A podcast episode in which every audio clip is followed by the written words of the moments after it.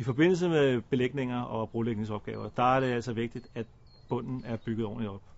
Det kan ikke nytte noget at gå på kompromis her, fordi øh, hvis der ikke bliver gravet nok af, og der ikke bliver lagt øh, det øh, grus, der skal i, i bunden, og det ikke bliver banket ordentligt, og, så kommer der sætninger, og de kommer ret hurtigt.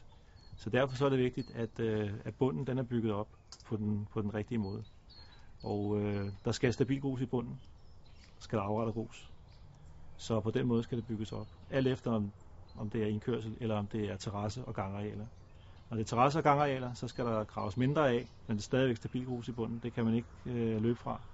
Og øh, når det er, at vi snakker indkørsler, overgangen mellem vej og øh, øh, parkeringsarealer, så skal der også øh, graves øh, væsentligt mere af, og det er en, en, en 30 cm i hvert fald. Så fylder man op med stabil grus, som sagt, og så arbejder grus.